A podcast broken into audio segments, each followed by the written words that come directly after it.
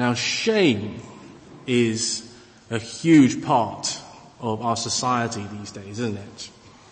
You know, I know we, we, we live in uh, Britain. We tend to think of ourselves as more of a guilt culture. We think of ourselves as people who are more concerned with what is right and what is wrong rather than what is shameful or honorable. But actually I think there's, well first of all I think British people tend to underestimate just how shame-based our culture is. Um, for example, you know, when we tell our children off, or when we, when, when we see something wrong, you know, our, our first response often isn't, oh, that's wrong. Our first response is, oh, you ought to be ashamed of yourself. Or, you know, we go to the barber or the, the hairdressers. And you know, right at the end when they hold up that mirror behind you, and you know there's a massive kink there that they've not spotted, and yet you could not possibly bring yourself to say, do you mind just sorting that out?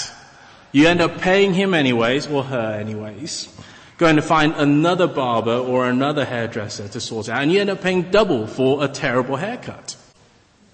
Shame is a massive part of our society, and all of us feel it. And actually, you know, I, am no different to you. I'm no different to anybody else. Yeah, I, I remember at school, you know, I'd just completely forgotten that it was non-uniform day. So, like an idiot, I went up to school in sort of full blazer, trousers, everything. Um, and all my friends, you know, like, for, for, those of you who don't know, British schools, non-uniform days was a big thing. Like, it, it's your one chance in um, possibly an entire year where you can show off to your friends just how much, how, how fashion conscious you might be. And so everybody paraded in in their fineries and there was me with my um, stupid school uniform. Or, you know, you just landed a really major deal and your solicitor has taken you out for a meal um, with your clients and you're at this crazy posh restaurant. You're faced with more cutlery than any human being could possibly ever need. And you hold up this one thing that looks remarkably like a spatula and you have no idea what it's supposed to do. Um, and you know, it's later on when you when the, the, the waiters are clearing your plates that you realise that actually, you know, I think it was supposed to be for the fish course. And you know that sort of the waiter had just been smiling smugly um, because he knows that you've missed something out. Or maybe even, you know, you're, you're, you come from a different background to other people. Um, you bring in some food um, and you microwave it in the company microwave, and you forget just how pungent fish sauce is once it's been microwaved, and the entire office is stunk out because of what, because of your lunch. You know, those are deeply shameful things, aren't they? And, you know, I'm sure most of you guys would be able to, um, yeah, have some sympathy with me on that one, I think. But the thing is, as powerful as that shame is when it comes to us relating to other people. Shame is even a bigger factor when it comes to our interaction with God. I mean, I wonder how often have we been unable to bring ourselves to do a quiet time because we're just so ashamed of shouting at our kids in an ungodly way or um, speaking to our wives or husbands in an ungodly way or, you know, committed some sin that was just so ashamed of that we can't possibly bring ourselves into the light of God. But thankfully, God is gracious and He has given us ways by which our shame could be dealt with. Now we're going to see three things today um, from the passages that we've just read.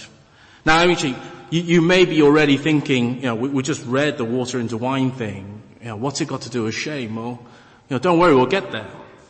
But we're going to see three things about this passage today. Firstly is that Jesus provides a brand new way to deal with shame. Secondly, that Jesus provides a better way to deal with shame. And thirdly, that Jesus, you know, we're going to see how this shame is actually dealt with um, by the work of Jesus. So firstly then, Jesus provides a brand new way to deal with shame. You know, that, that the thing is, there, there are actually quite a few little hints throughout this passage that tells us that John is deliberately telling us that Jesus is heralding in something new, a brand new creation, if you will. So just even when we kick off this little uh, narrative bit, when he says, on the third day, there was a wedding. Now, if you, if you're careful about how you've read the previous chapters, what you come to realize is that this third day is actually the seventh day of when the narrative kicks off. And that echoes the creation story. And especially when you look at the beginning of John 1, where it says, in the beginning was the Word. And the Word was with God and the Word was God. He was in the beginning with God.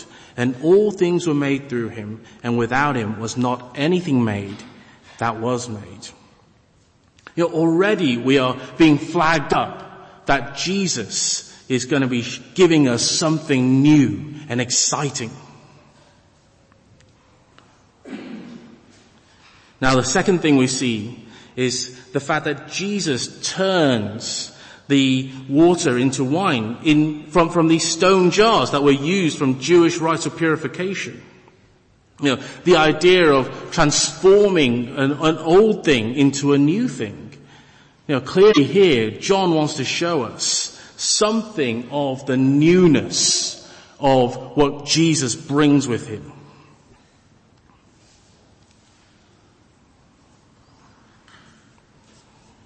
And the second thing we see is that Jesus provides a better way to deal with shame.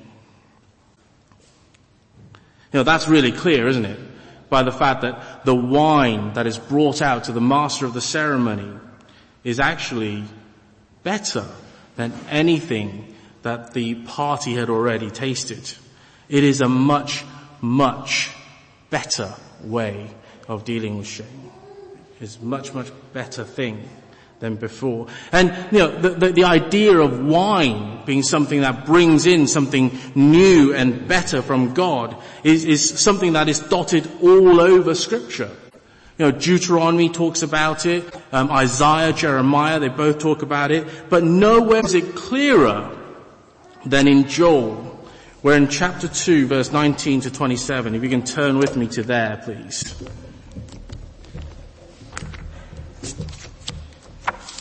So Joel chapter 2.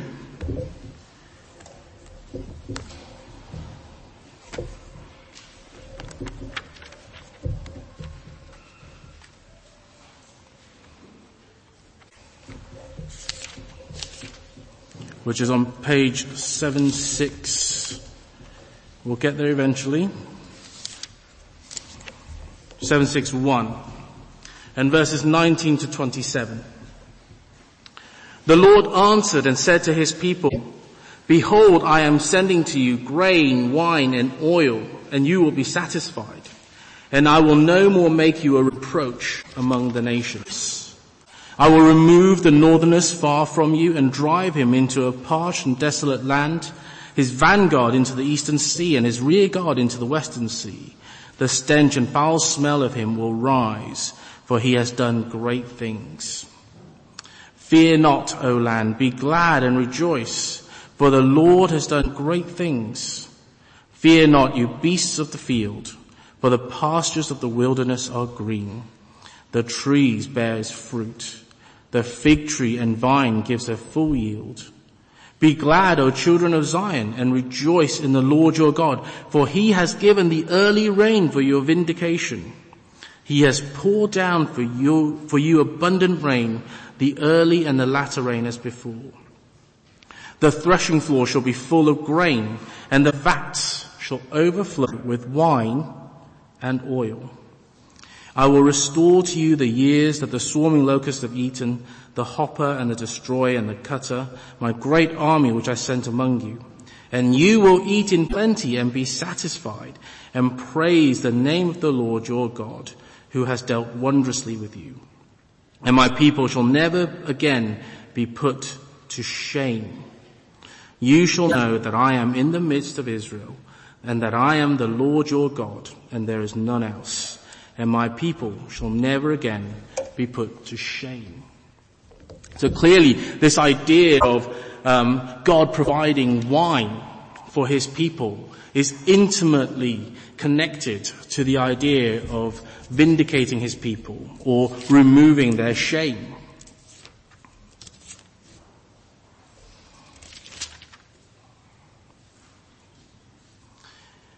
And you know, we, we see, don't we, that this is actually an, an abundant provision. You know, there are these big, six big stone jars. Presumably they can't be moved because um, water has to be put into them and wine, well, water was drawn out which then was turned into wine. And we're told here that the six of them, each one holds 20 to 30 gallons, which, you know, is about 180 gallons. Now, you know, that, that's basically meaningless, I think, for most of us.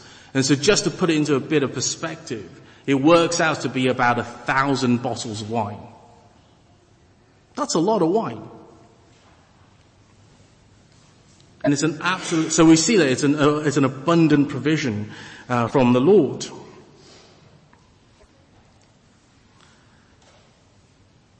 But the third thing we see is how Jesus actually deals with the wine. Now, you know, if you've been counting down the time and you're thinking, wow, you know, he just kind of buzzed right through two points. You know, this sermon will be over by 11.45. Well, hold on to your seats. We've got a bit longer to go yet because this is by far the biggest point. That Jesus is able to deal with the shame.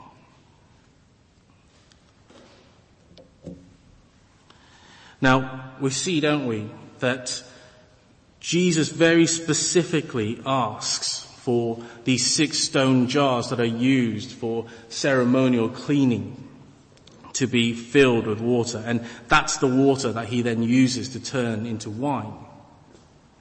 And actually, for most of us, we look at these, the, the ceremonial rite and we think, you know, what, what is that about? You know, what's the point? I mean, you know, never mind not caring about being ceremonial clean, whatever that might have meant for us, for, for them. Um, you know, quite a few of us actually don't even care about being hygienically clean. You know, that, that's why when we have church lunch, we're forced to have alcohol rub right at the beginning of the um, conveyor belt. And actually, if you've got kids, you know there's just no way of keeping everything clean. So what is this ceremonial cleanliness about? Well, you know, when, when, you read through the Old Testament, it's really clear that it's attached to things that are considered to be socially inappropriate.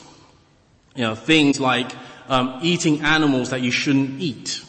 Now, as a Chinese person, you know, I experience this frequently when people will ask me, "Oh, you know, what's the most disgusting thing you've ever eaten?" Well, I don't eat disgusting things. They might be disgusting to you, um, but actually it's delicious to me.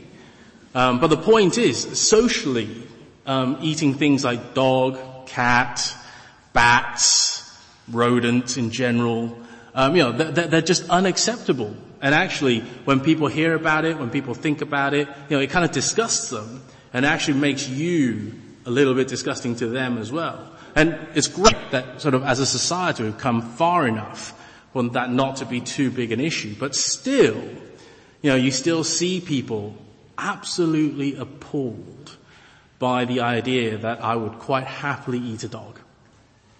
I can see that in some of you even now.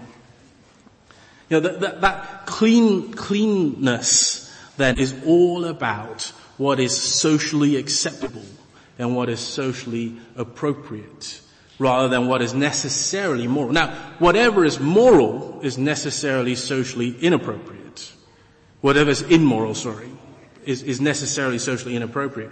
But the over sort of, the overwhelming emphasis when it comes to shame is one of social relationship rather than what is strictly right or wrong. And that's why actually it's such a powerful emotion. Um, but the thing is, God, gave, God in the Old Testament gave people ways to deal with it.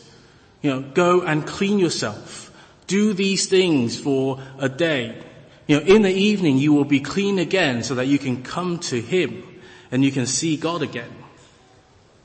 Um, and actually I think our society has missed out on some of this stuff. We, we don't have purification rites, which means that we have no real way of knowing how to navigate social shame.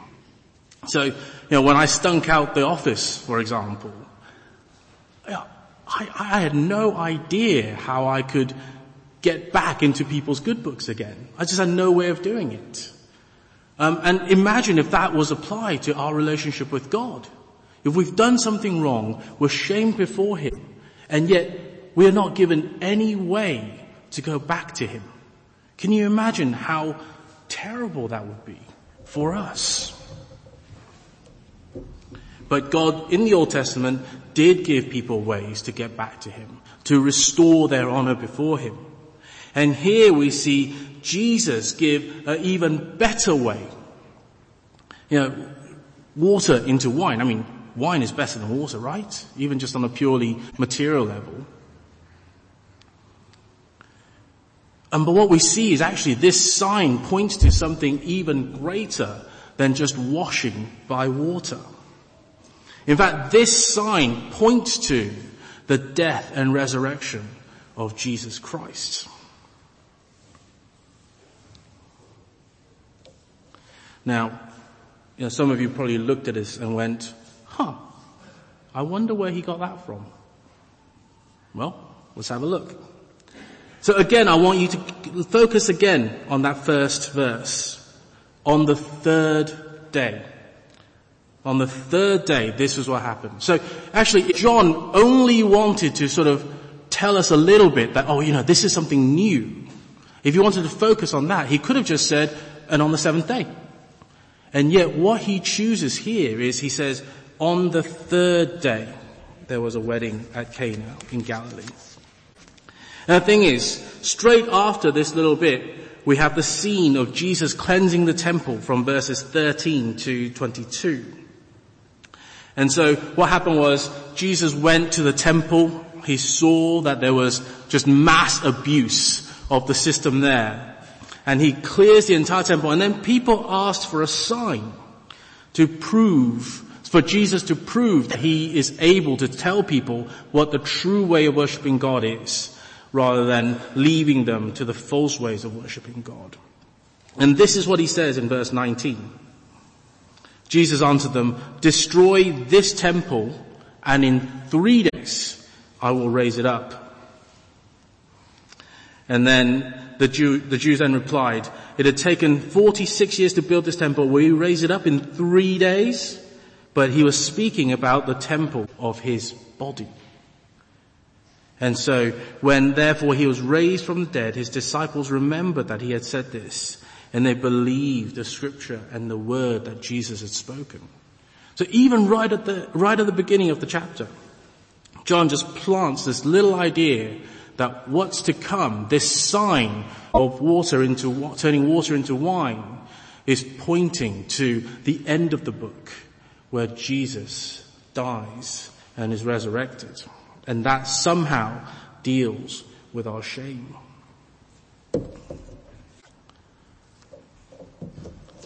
Now the second little clue that we get here is the fact that when Jesus is replying to Mary,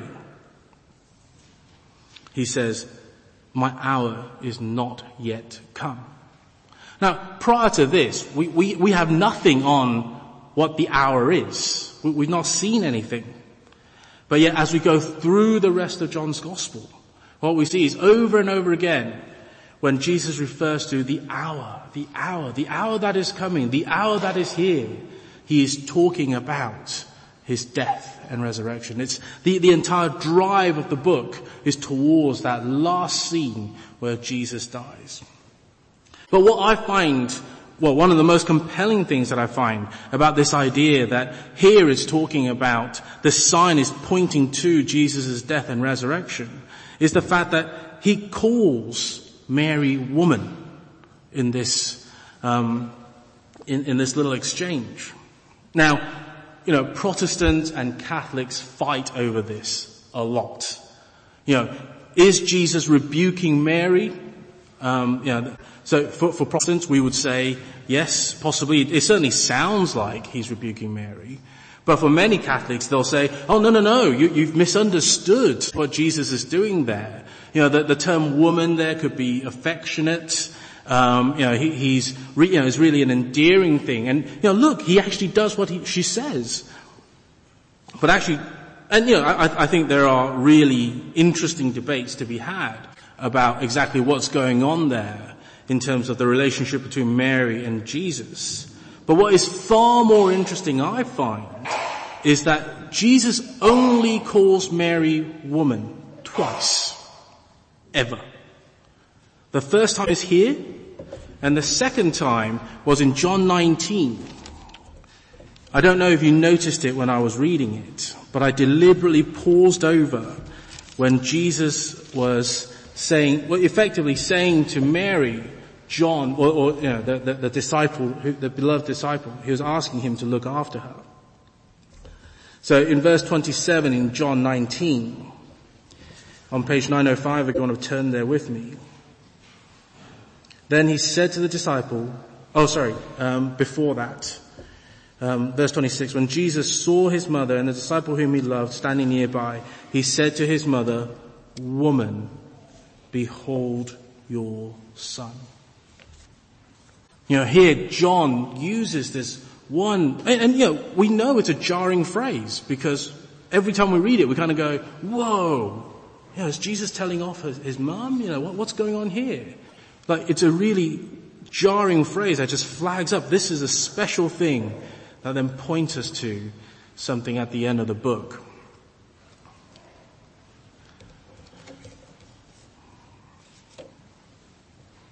But one question still remains. Uh, okay, we, have seen that Jesus is sort of giving us a new way of dealing with shame. Fair enough. We've seen that Jesus offers a better way to deal with shame. Okay. We've seen how actually Jesus is, even here, is pointing to his death and resurrection right at the end to deal with our shame. But how is that even possible? How can what somebody else do ever deal with our shame? Our, our, our whole lives, we live, we work, we, we, we have fun. Nobody has ever been able to affect our status before other people one way or another. Or another. You know, our status is almost entirely something that we own that we have to earn ourselves before other people. You know, how do we gain honor in front of people? How do we remove shame? Well, we do it by doing good to them or being bad to them, depending on how we're going. And yet here we're being told that Jesus provides a way to deal with our shame before God. How is that possible?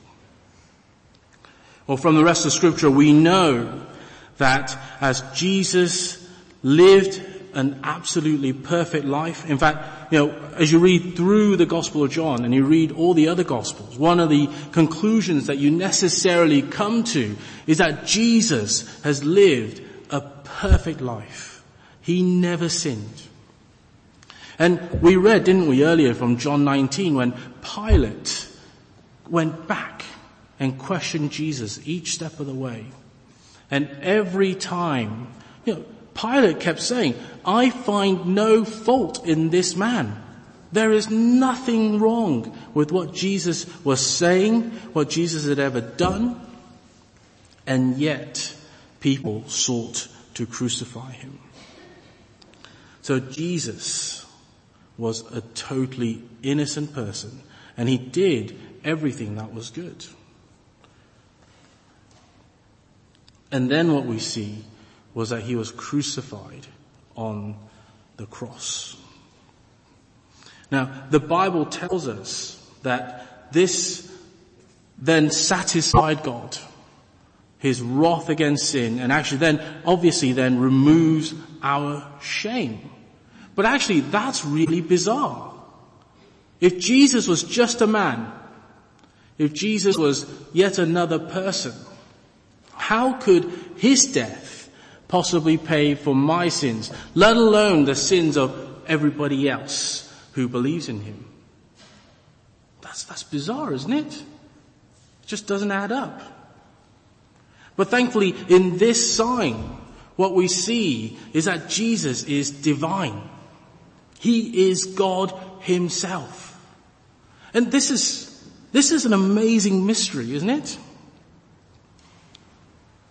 Now, you know, as we were going through and you kind of look at the signs and you think, oh, you know, water into wine, biggie, no big deal. You know, we, we, we read this about, we read about this before. It's really easy to miss the fact that actually this sign, not only does it show us the works of Jesus, it actually shows us something about who he is.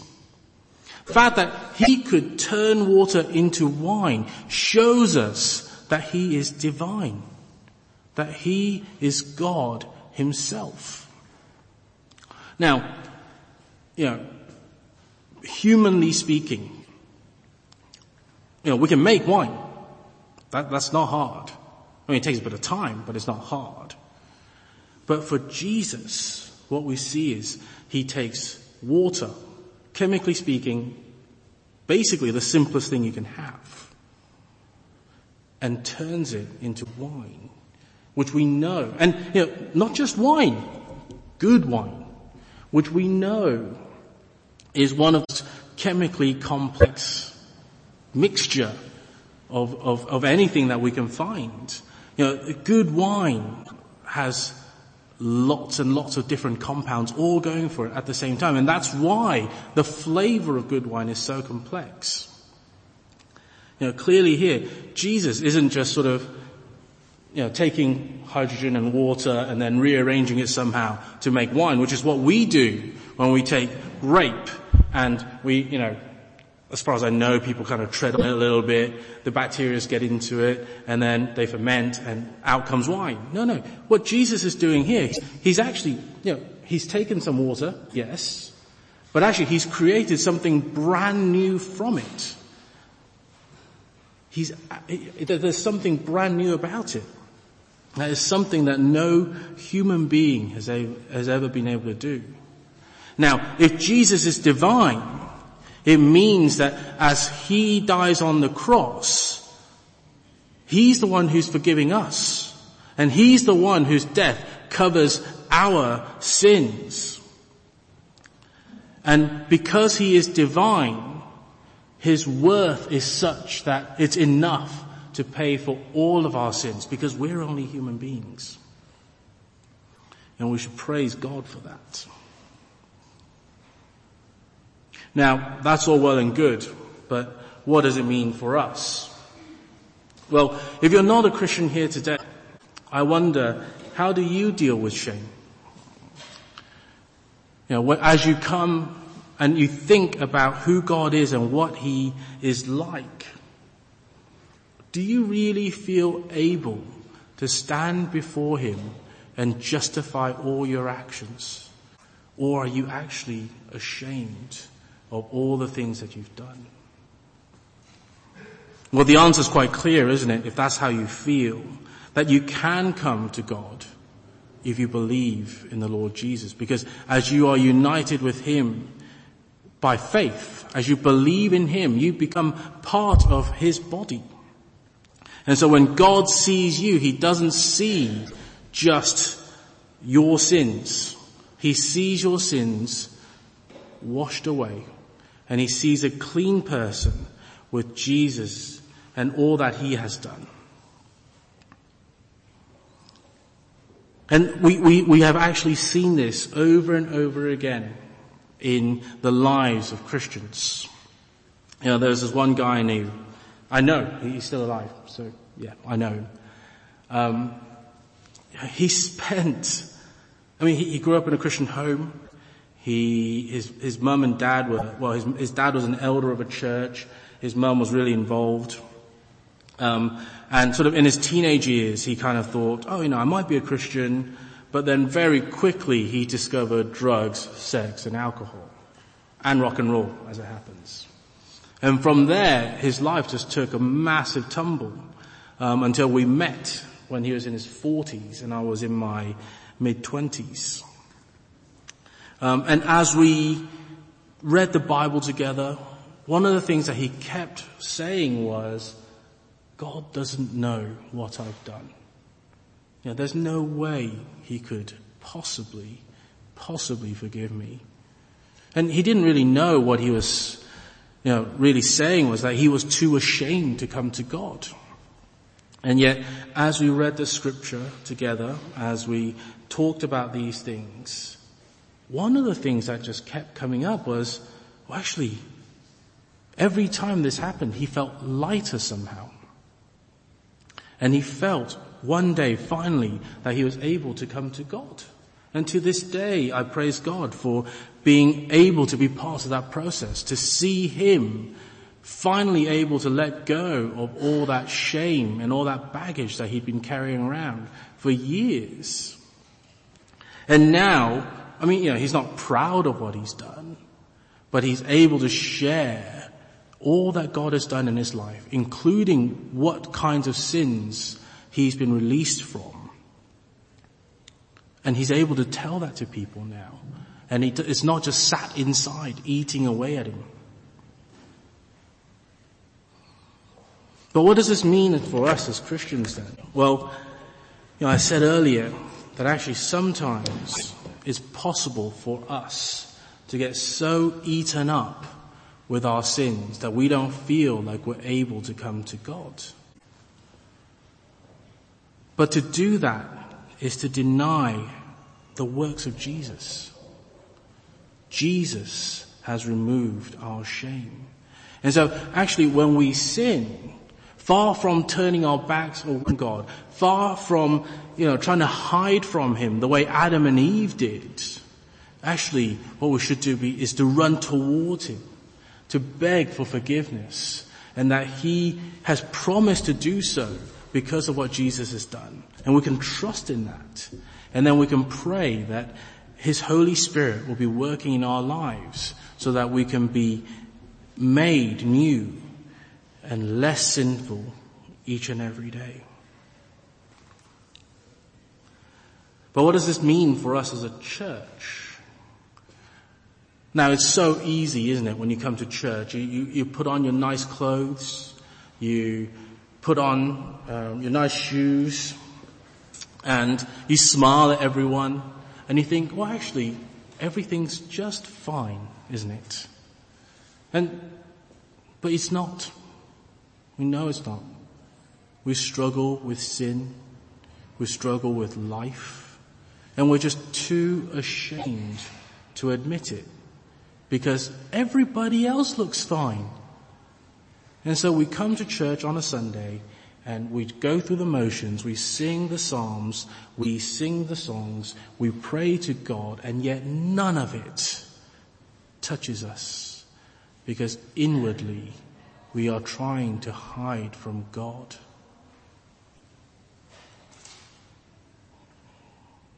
But we know that Jesus has dealt with those shames. And so as a church, perhaps it would be good to acknowledge the fact that actually we are not okay. To know and to be more open with one another. And I know it's hard. It is so difficult. Like I said before, shame is a very powerful emotion. And the thing is, we can't possibly expose our shame to other people unless we feel that we can trust them. So maybe as a church, what we need to do is to foster more and more this feeling of trust for one another, that when things are exposed, that we would deal with it appropriately, but graciously and lovingly. And yeah, the thing is, I've not been here very long. I, it's not that I'm, I've spotted that, you know, th- th- this is a particular problem in the church. Not, no, not at all. Uh, this has come naturally from, you know, thinking about shame and the way church in general is. And it could well be that actually, for a lot of people, they feel able to share and they feel able to um, sort of be accountable to other people, and that'd be amazing. That's great. But if that's not you, you know, can I encourage you to think about both being more accepting of other people, knowing that Jesus is the one who deals with their shame, but also being more open yourself to the idea of sharing um, the things that you're struggling with. And so, you know, let, let's just end with this. Right at the end, in verse 11, this is the first of his signs that Jesus did at Cana in Galilee and manifested in his glory and his disciples believed in him. Now, all that I've talked about really is just an outworking of believing in Jesus. So actually this is the one thing that we have to come back to each and every time. That we know that He has provided a new way to deal with our shame. It's a better way to deal with our shame. And because He is God and He has died on the cross to pay for our sins, we can come before Him and we can worship God with a clear conscience. Let's pray.